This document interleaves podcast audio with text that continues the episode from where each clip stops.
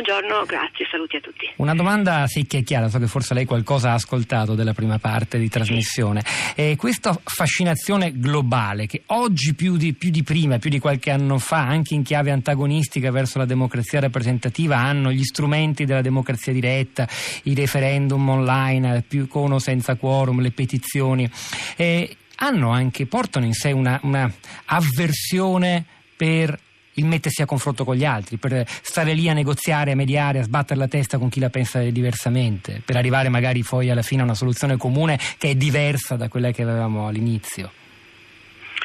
Ma ehm, sì, io penso di sì. Eh, quello che mi ha colpito anche nel dibattito di oggi è che noi spesso parliamo di democrazia diretta dando per scontato che sia morta la democrazia rappresentativa, magari non lo diciamo in questi termini, ma comunque si dice democrazia dei partiti,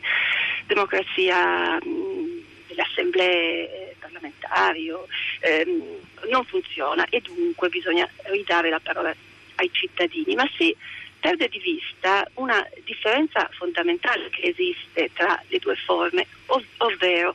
democrazia rappresentativa eh, vuol dire centralità di assemblee rappresentative cui sono appunto eh, presenti eh, tutti gli orientamenti politici dell'elettorato che hanno lo scopo primario di discutere, di eh, mettere a confronto le diverse posizioni perché lì in assemblea si formi la volontà collettiva che non eh, preesiste al momento in cui si forma attraverso la discussione. Molti degli strumenti di democrazia diretta di cui oggi si è parlato invece saltano nel momento della discussione, non tutti perché si è anche parlato di bilancio partecipativo che è uno strumento molto interessante e che prevede invece che i cittadini si ritrovino in assemblee, discutano, eh, elaborino delle proposte, ma una cosa sono i bilanci partecipativi, un'altra il referendum con o senza quorum, dove si chiede ai cittadini di rispondere sì o no su quesiti che spesso eh, sarebbero suscettibili anche di eh, una risposta eh, del tipo dipende, sì, se, no, a condizione che, eh, insomma, eh, lì il problema è quello di una semplificazione estrema dei problemi e di cittadini che eh, da soli, individualmente, eh, schiacciano un bottone o comunque vanno a eh, rispondono alla domanda saltando il momento della discussione che a me sembra fondamentale. Del, del dialogo, una parola in cui, di cui non certo. si ricorda mai abbastanza che il prefisso dia implica differenza tra i logo i discorsi, non è una cosa ecumenica e conciliativa, conciliatoria, ma eh, siamo meno dialoganti di un tempo secondo lei, abbiamo meno inclinazione al confrontarci con chi ha opinioni diverse e appunto esponendoci anche al rischio poi di, di essere confutati. Io credo che allargando un po' il tema, questa fascinazione del direttismo, la si eh, veda anche nel successo che ha avuto un modello di democrazia,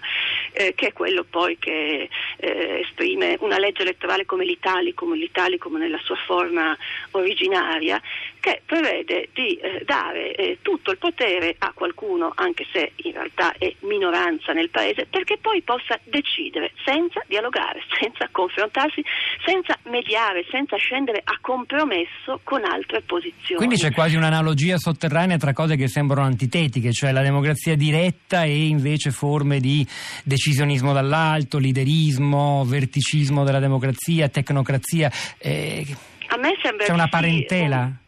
un grande politologo francese, Maurice Duverger, aveva coniato l'espressione democrazia diretta o immediata per intendere l'elezione diretta del Premier più che il referendum. Eh, a me sembra che la logica profonda sia quella. Eh, si eh, vuole dare, secondo me, l'illusione al cittadino di contare perché decide il capo del governo o decide direttamente su una certa questione,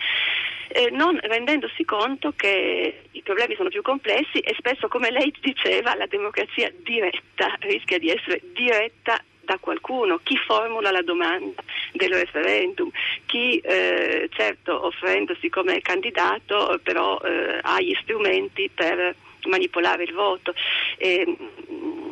eh, Alfonso Di Giovani che qualche anno fa aveva scritto un libro Democrazia diretta da chi in cui poneva alcuni di questi interrogativi. La ringrazio per questa segnalazione.